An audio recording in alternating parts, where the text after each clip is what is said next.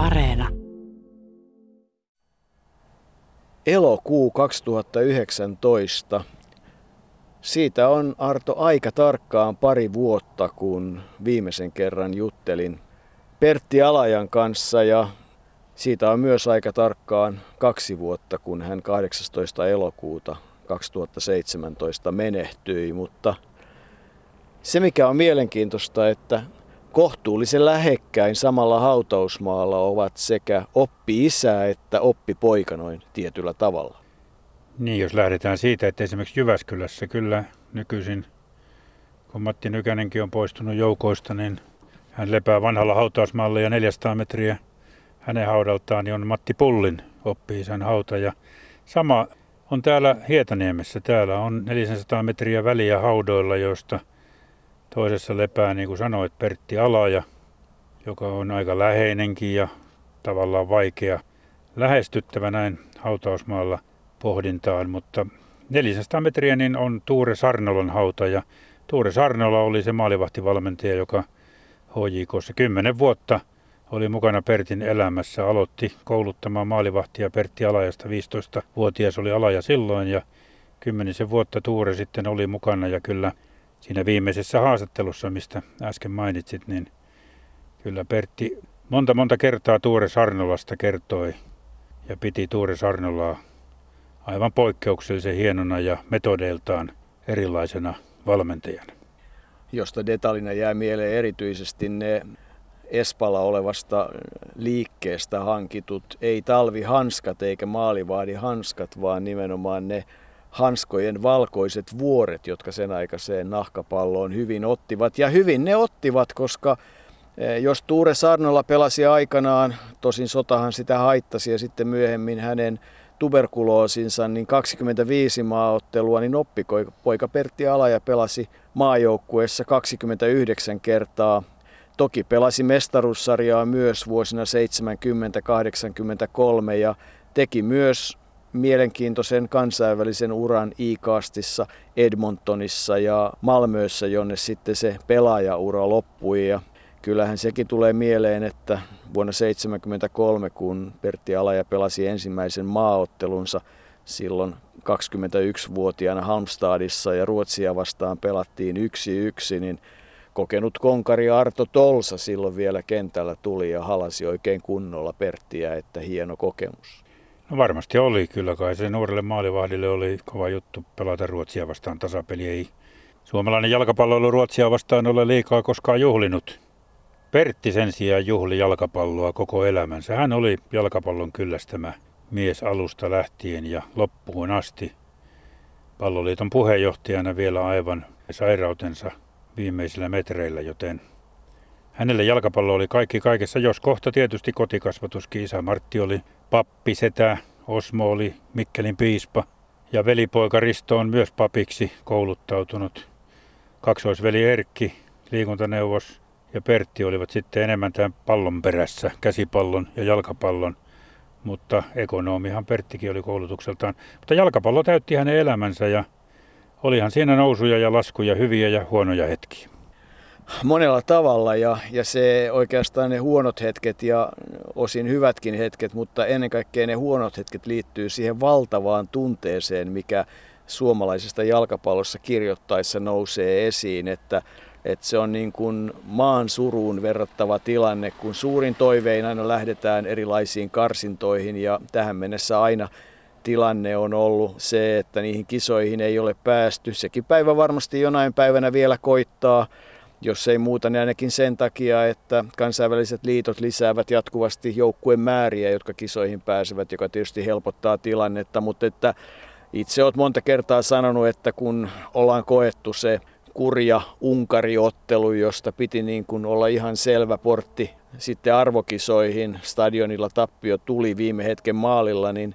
ei se nyt ihan varma paikka vielä siinä vaiheessa olisi ollut. Ei, Unkari hävisi sitten jatkokarsinnassa Jugoslavialle 1-7, joten ehkä siinä olisi ollut lieviä ongelmia. Se on kyllä kumma, että miten tärkeää se nimenomaan se miesten maajoukkueen pääseminen. Siitä on tullut niin kuin vähän pakon omaista ja se ei voi olla vaikuttamatta myöskään maajoukkueen suorituksiin.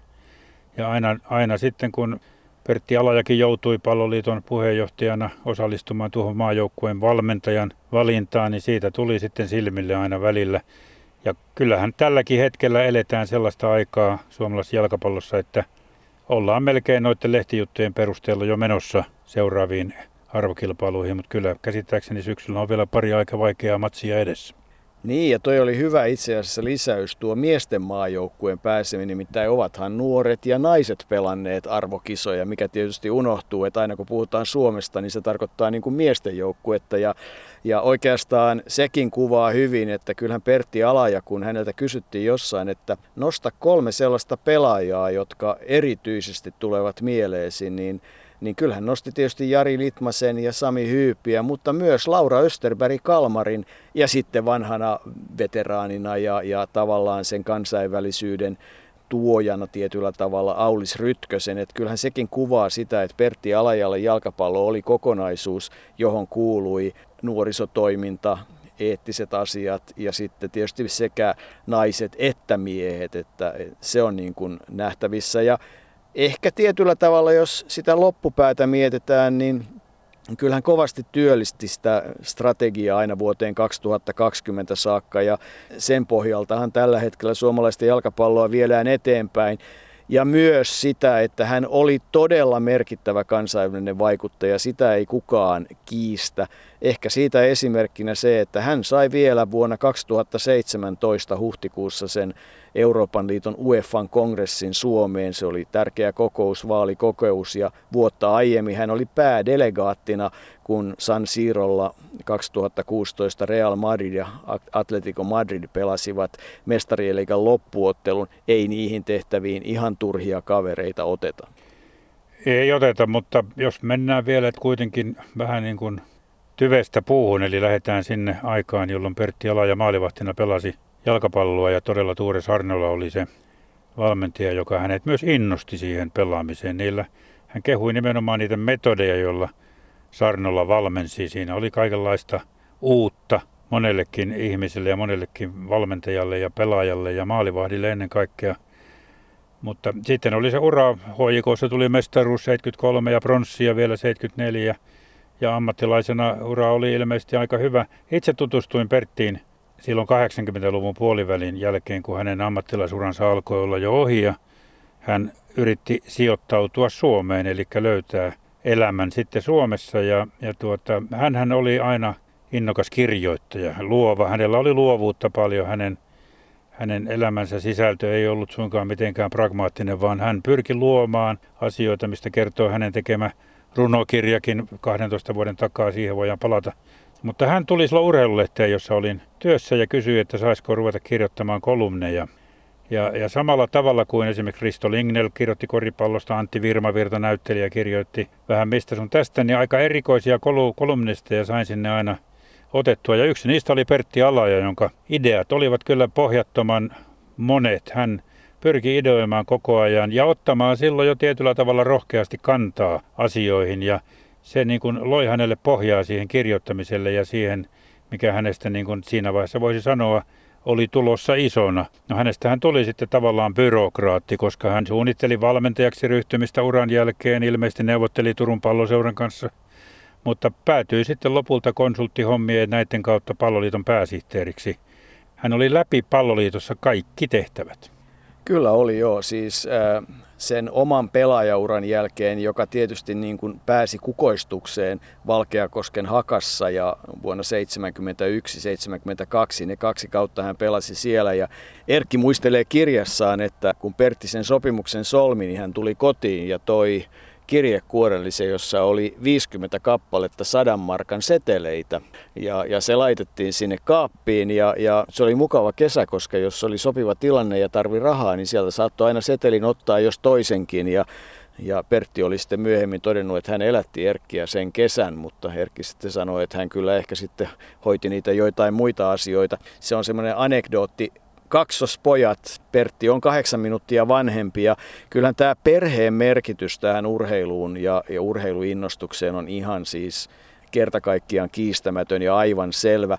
Isä Martti, joka oli siis kirkkoherra vähästä kyröstä aikanaan, HPS ja HIK A-junioreihin, jossa voitti Suomen mestaruuden 42 ennen kaikkea käsipalloihminen ja voimakas taustavaikuttaja, mutta kyllä ne mökkikesät Toijalassa olivat jo urheilun täyttämiä ja toinen oli sitten tietysti tämä kristillinen kasvatus. No mietitään sitten lähemmin. Äiti Kaija oli koko ajan mukana urheilutoiminnassa taustaihmisenä. Risto pelasi jonkin verran jalkapalloa, mutta oli tuomari ja tarkkailija, pelasi käsipalloa.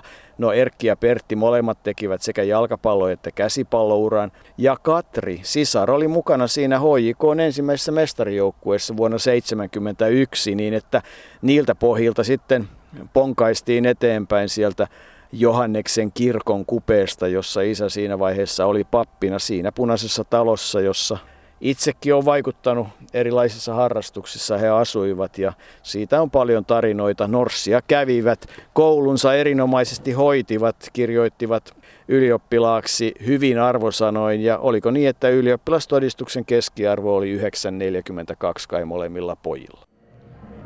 Mitä sanoisit, että minkälainen merkitys tällaisilla palkinnoilla on, että niitä kuitenkin vielä annetaan ja jaetaan? On sillä iso merkitys. Ja just veljeni tunnettiin myös tämmöisen palkintokulttuurin edistäjänä tai kannattajana. Ja sitten tietysti se, että nämä ikuistaa näitä juttuja tuleville polville ja syntyy legendoja ja tarinoita, niin erittäin tärkeitä siksi, että tota, kyllä näillä on valtava merkitys. Ehkä se niin kuin koko näitä ihmisiä futisväkeäkin tuossa ja jos on taipumusta olla välillä eri poranne, niin ehkä siinä voi olla vähän semmoista, että puhalletaan, opitaan puhaltaa yhteen hiileen vielä enemmän. No mitä sanoisit sitten Pertin niin kuin todella monipuolisesta urasta? Mikä sinulle nousee sieltä niin kuin päällimmäisenä mieleen?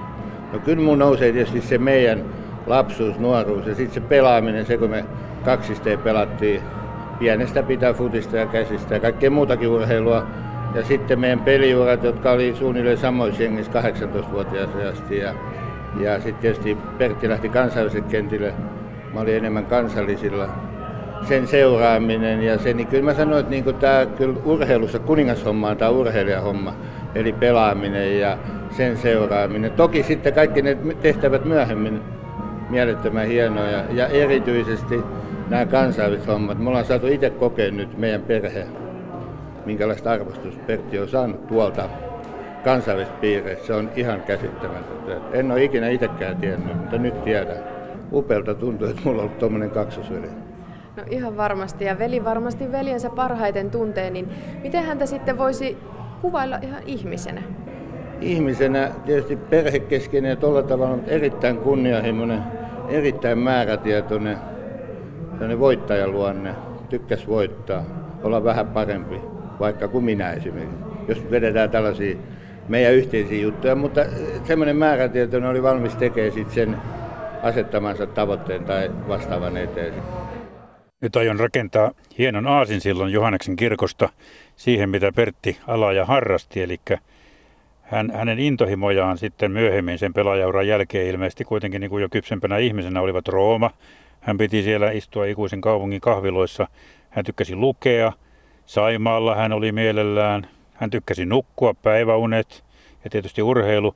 Ja sitten Kyyditkin hän mainitsee, että hyvä, että hän ei ruvennut kansanedustajaksi, koska siinä olisi saanut nimensä lehteen nykymenolla ainakin usein. Mutta sitten tuo harrastus, mistä se Aasinsilta syntyy, on Pachin passiot. Ja kun siellä Johanneksen kirkossa 50-luvulla hänen isänsä oli pappina, ja samassa talossa asui sellainen urkuri kuin Tauno Äikää, josta Jouko hyvin muistat, kun teimme tarinaa isänmaan lapsista, eli 1917 syntyneistä suomalaisista, niin Tauno Äikää oli yksi niistä. Ja Äikää, jos kukaan, soitti paljon Pachin passioita.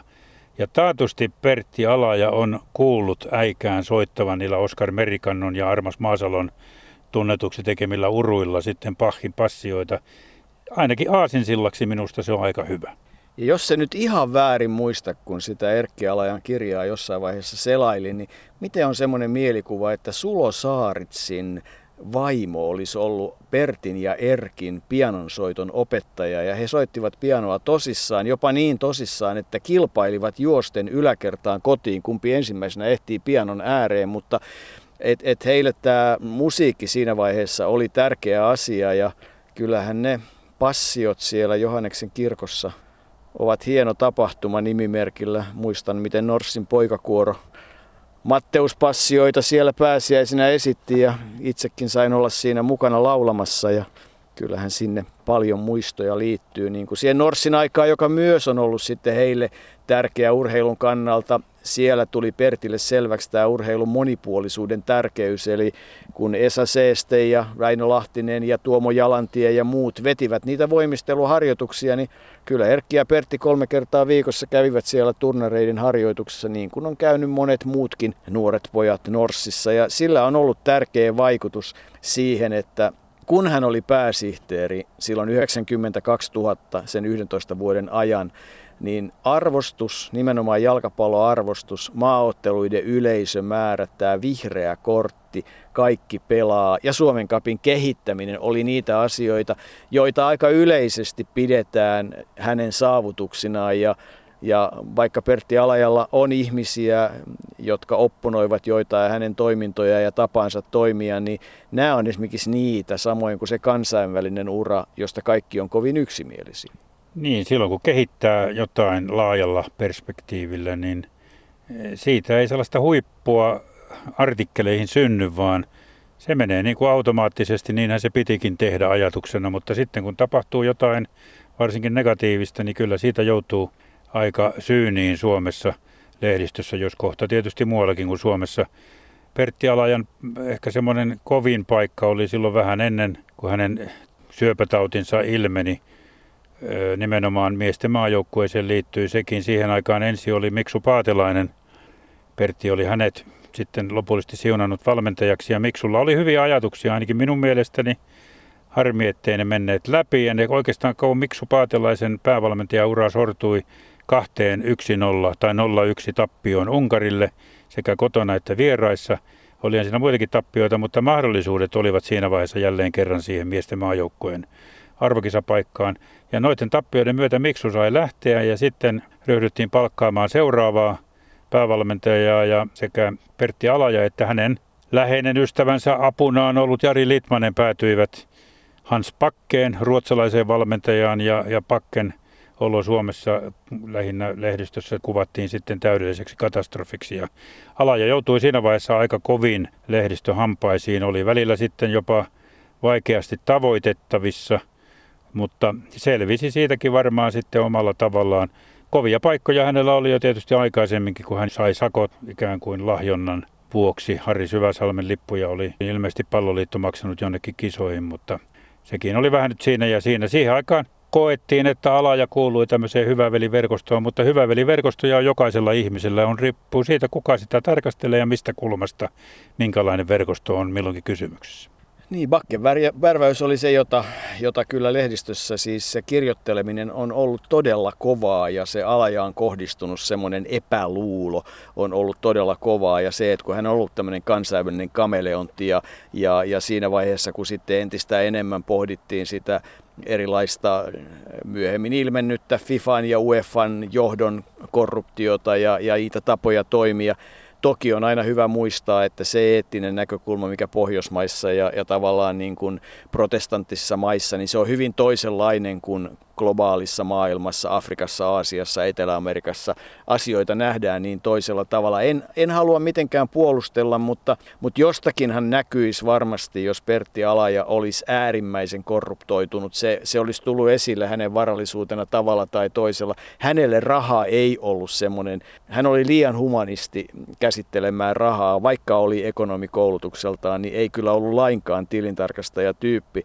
Ja kun sanoit, että selvisi omalla tavallaan, niin niin selvisikö? Nimittäin kyllä vaan tilanne on se, että kun hän sitten siihen syöpään ja nimenomaan vatsasyöpään menehtyi, niin siitäkin on tarinoita, että ei se stressi mitenkään helpota sitä syöpään sairastumista.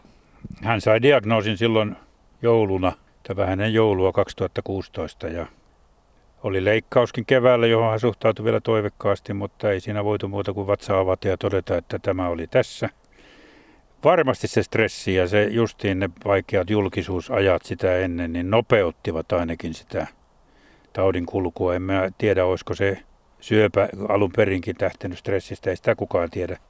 Joku syyhän siihen aina on olemassa, mutta tämä oli tavallista aggressiivisempi syöpä, joka johti sitten siihen, että elokuussa 18 päivä, eli pari vuotta sitten Pertti menehtyi. Häneltä jäi se kirja kirjoittamatta, mikä minusta on harmi. Hän siihen aikaan, kun hän kirjoitti sen runoteoksen, niin hän puhui siitä, että suunnitelmissa on muutakin kirjoittamista, muun muassa kirja. Mutta sitten tuli tuo palloliiton puheenjohtajuus, joka varmasti niin kuin esti sitten häntä lisäkirjoittamisesta, että ainoaksi jäi runoteos vuodelta 2007 otsikkoon Hyvää yötä Kleopatra. Joku arvostelija koki, että hän oli niin ihastunut tähän Kleopatra-elokuvaan, että hän sen takia tämän nimen, mutta mä en oikein siihen jaksa uskoa. Pertti Alaja oli siihen aikaan SOS-lapsikylän toiminnanjohtaja ja hänellä oli ehkä vähän enemmän aikaa sitten kirjoittaa ja tässä runoteoksessaan hän, hän kirjoitti sitten teemoina olivat lähinnä rakkaus ja kuolema ja jos sallit, niin voisimme tästä muutaman runon lukea. Itse asiassa toivon sitä. Tämä ensimmäinen on se, joka kuvaa niin kuin mielestäni tilannetta nimenomaan juuri tällä hetkellä, kun hänen haudellaan mustan kiven ääressä, jossa on toisella puolella Martin isän nimi ja toisella puolella pojan Pertin, niin jotenkin tämä kuvaa tätä Pertin elämää ja miksei kuolemaakin. Näin. Viimeinen kesä. Vihertävän harmaa vaskitsa luikertelee rantakivien siluetissa. Elämä lipuu verkalleen, sanomattomat katseet – Laiturilla tuoli tyynenä, iltapäivälehti kellahtanut päiväunelle. Heinän korret, pitempi aloittaa. Näitä runoja muutamia kannattaa lukea ja jopa ehkä sen takia, että se toimii myös kauniina muistona tänä kesänä menehtyneelle Klaas Anderssonille, joka oli mentorina näihin runoihin. Pertti itse kertoi silloin kirjan synnystä. Hän oli vienyt pari hyvää viinipulloa Klaas Anderssonille ja sanoi, että valitset tästä pinkasta runoja parhaat kirjaa varten. Ja sitten niin kuin hän itse sanoi, Andersson valitsi parhaat ja sitten hän lisäksi itse valitsi muutaman niistä Anderssonin hylkäämistä runoista ja niin sitten saatiin tämmöinen reilu 60-sivuinen teos aikaan. Se alkaa kyllä kauniisti. Hän on ottanut Helena Anhavan lyhyen runon tähän kirjan alkuun ikään kuin profiloimaan tätä hänen teostaan. Tämä Helena Anhavan runo kuuluu näin. Tule katsomaan maisemaa vihreää, kun olen kuollut. Jostain kukasta katson sinuun. Se on kauniisti sanottu. Ja Pertti sitten rakkaudesta ja kuolemastakin hän kirjoittaa tässä hyvin paljon, mutta on tässä sitten jalkapalloakin. Eli viimeiseksi runoksi tähän kirjaan hän on valinnut oikeastaan maalivahdin runon, joka kuuluu näin. Seison lippuluukulla, olen niitä maalivahtia, joilla enää pysyvät käsissä vapaaliput. Yhä edelleen lennän yläkulmaan, laskeudun lainehtivaan yleisömereen, puristan jumalaista palloa. Olen kiertänyt sitä, olen kurkkinut venttiilistä sisälle. Niin. Ihan haikeaksi vetää ja vähän kaihoisa olo, vanha koulukaveri ja tavallaan jopa jollakin tavalla ystävä, josta nyt puhutaan. Mutta että hänen kansainväliset luottamustehtävänsä, ne olivat merkittävät. Hän oli todella arvostettu FIFAn ja UEFA maailmanliiton ja Euroopan liiton parissa ja hänellä oli, hän oli niin kuin tämmöinen puolueeton selvitysmies monessa asiassa. Virossa 93 muun muassa, Etelä-Afrikassa 95 toukokuussa. Silloin Etelä-Afrikan jalkapallossa mm, oli aikamoinen ongelma, kun tätä urheilun rakennetta haastettiin, eli se riittyy ulkopuoliseen liigaan ja, ja siihen toimintaan. Mutta hän on ollut Vietnamissa, Namibiassa, Guajanassa, Sambiassa, Australiassa FIFAn tehtävissä nimenomaan selvitysmiehenä ja merkittävää on se, että esimerkiksi kun Namibia jalkapallon ongelmia selvitti ja teki niistä ratkaisuehdotuksia, niin lähetti niitä Martti Ahtisaarelle, joka, joka kehui sitä ja ehkä tietyllä tavalla yksi semmoinen anekdootti on myös se, että kun hän oli utelias, tarkkaileva, oppivainen ja kun hänellä oli tämä jalkapallon ymmärrys ja hänen ammattilaisuuransa aikaiset pelikaverit olivat siellä johtotehtävissä. Hän oli niin kuin uskottava siinä tehtävässä. Hyvä esimerkki on se, että kun Helsingin Olympiastadionilla oli ne puupenkit ja UEFalta ei tullut lupaa, että saataisiin siellä pelata erikoisluvalla niillä puupenkeillä, niin eihän Pertti siihen taipunut. Hän järjesti sen luvan Fifasta, että, että Platterin kautta sitten saatiin ja näin, näin niin kuin hän oli tosiaan semmoinen kielitaitoinen salonkileijona monella tavalla, mutta, mutta hyvin arvostettu siinä. Ja sekin on semmoinen asia Pertti Alajassa, että, että sitäkään ei kukaan ihan oikeasti kiistä. Se on aina vaan kun tuo Platterin nimi mainitaan, niin sitten tietysti kaikki ajattelevat, että Platter oli mikä Platter oli, mutta niin kuin sanoit aikaisemmin, kukaan pystynyt mitään osoittamaan, että Pertti Alaja olisi Platteri aikana ollut mukana tässä lahjuspuumissa tai korruptiopuumissa. Kyllähän siihen aikaan kuitenkin se, joka oli puheenjohtajana Fifassa, ihan niin kuin nytkin, niin se oli puheenjohtaja Fifassa. Ei siinä paljon pokkuroitu vastaan eikä, eikä puolesta, vaan, vaan se, on, se oli tietyllä tavalla erikoinen demokratia, jossa, jossa kuitenkin yksi mies ratkaisi paljon. Pertti Alaja teki ison urakan myös siellä Etelä-Afrikassa, siellä varsinaisissa MM-kisoissa 2010. Monissa jutuissa puhutaan, että hän oli FIFAn edustajana siellä, mutta ei hän ollut, vaan hän oli siinä kisaorganisaatiossa. Ystävänsä kutsui hänet siihen ja hän oli siellä sitten mukana järjestämässä niitä kisoja. Näin jälkeenpäin voidaan sanoa, että kannattiko sinne kenenkään kisoja järjestää, mitä ne stadionit pitävät nykyisin sisällään, miten niille on käynyt, mutta niinhän olympiakisojen kanssakin ja yrittää täytyy. Urheilu on kuitenkin se, joka rakentaa ja harvoinhan sitten ne kokonaan epäonnistuvat, mutta sitäkin tapahtuu. Mutta siellä kuitenkin Pertti oli sen, sen kisojen ajan jo ennen sitä ja paljon sen jälkeen ja teki. Se oli yksi hänen isoimmista kansainvälisistä projekteistaan. Oli ja hän oli mukana jo hakuvaiheessa arviointikomiteassa. Marokkohan hävisi nimittäin 10-14. Tunisia ja Libyakin olivat siinä mukana, kun Afrikkaan kisat haluttiin 2004 ja kyllähän siinä Nelson Mandelan osuus ja, ja hänen niin kuin esiintymisensä kisat selkeästikin sitten Etelä-Afrikalle myönnettiin ja, ja kyllä näitä tehtäviä on ollut. Tietysti täytyy vielä palata sinne perheeseen ja siihen, että isähän oli siis yksi niitä, joka oli käsipallon pioneeria Suomessa ja onhan sekin anekdootti, että, että Pertti joka monen mielestä olisi muuten maalivahtina käsipallossa saattanut olla jopa parempi kuin jalkapallossa. Hänen reaktionsa olivat niin hyvät, reaktiotorjunnat, niin hän ehti pelata sitä käsipalloa SM-sarjassa 70-76, mutta on sieltä se anekdoottikin, että isä ja kolme poikaa samaan aikaan kentällä.